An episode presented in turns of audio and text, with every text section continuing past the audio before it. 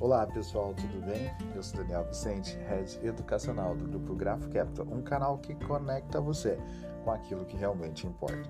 Hoje vamos falar um pouquinho sobre algumas sacadas da inteligência artificial. Você já notou, né, que inteligência artificial é o grande tema deste momento. Mas tem ideia de quanto vai ser investido nessa área e como essa ferramenta já está eh, sendo utilizada?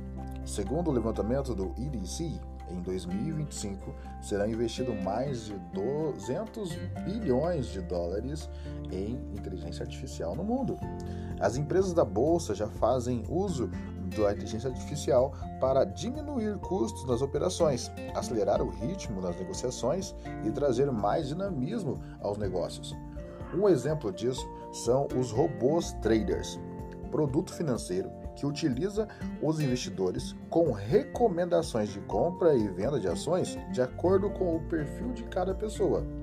Outro exemplo é a empresa brasileira VEG, VEG3, no caso o ticket da bolsa, que recentemente fechou o acordo para aquisição da Bimart, empresa de tecnologia atuante no mercado de inteligência artificial para processos industriais como parte de uma estratégia para desenvolver novos produtos e otimizar a gestão dos ativos.